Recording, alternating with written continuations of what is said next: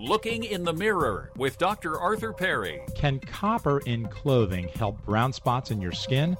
One company makes fabric infused with copper oxide and claims it can restore your skin's healthy glow. And its pillowcases are supposed to reduce wrinkles while you sleep. Sorry to disappoint you, but there's no evidence that this works. You have to really stretch science to even figure out where they got the idea. It turns out that copper combined with amino acids called copper peptides can help wounds heal, but no one's ever shown they help wrinkles. And the stuff that's in clothing, that's not even copper peptide, it's a copper salt.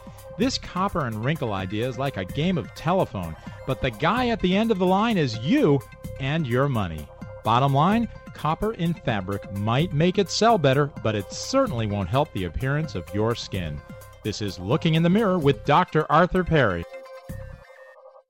Healthcare Now, I'm Kendra Wright. Diabetes Alert Day is March 23rd. In observation, Novo Nordisk, Olympia Dukakis, and Louis Zorich are urging adults 65 and older in Medicare who are at risk to ask their physician for a free diabetes screening. It's a shame the Medicare diabetes screening benefit isn't being used enough. If you're 65 or older in Medicare and at risk for diabetes, get screened, just as Louis and I did. Risk factors for diabetes include family history of diabetes, high blood pressure, high cholesterol, obesity or overweight, and history of diabetes during pregnancy. We both went in to be screened for diabetes, especially because it runs in my family. I learned I have type 2 diabetes, and now that I know, Olympia and I are working with our doctor to manage it the right way. Ask your doctor to be screened today. Early detection and treatment can prevent or delay serious health consequences of diabetes. For more information, visit AskScreenKnow.com. Olympia and Louis are campaign ambassadors. That's Healthcare Now from Novo Nordisk. I'm Kendra Wright.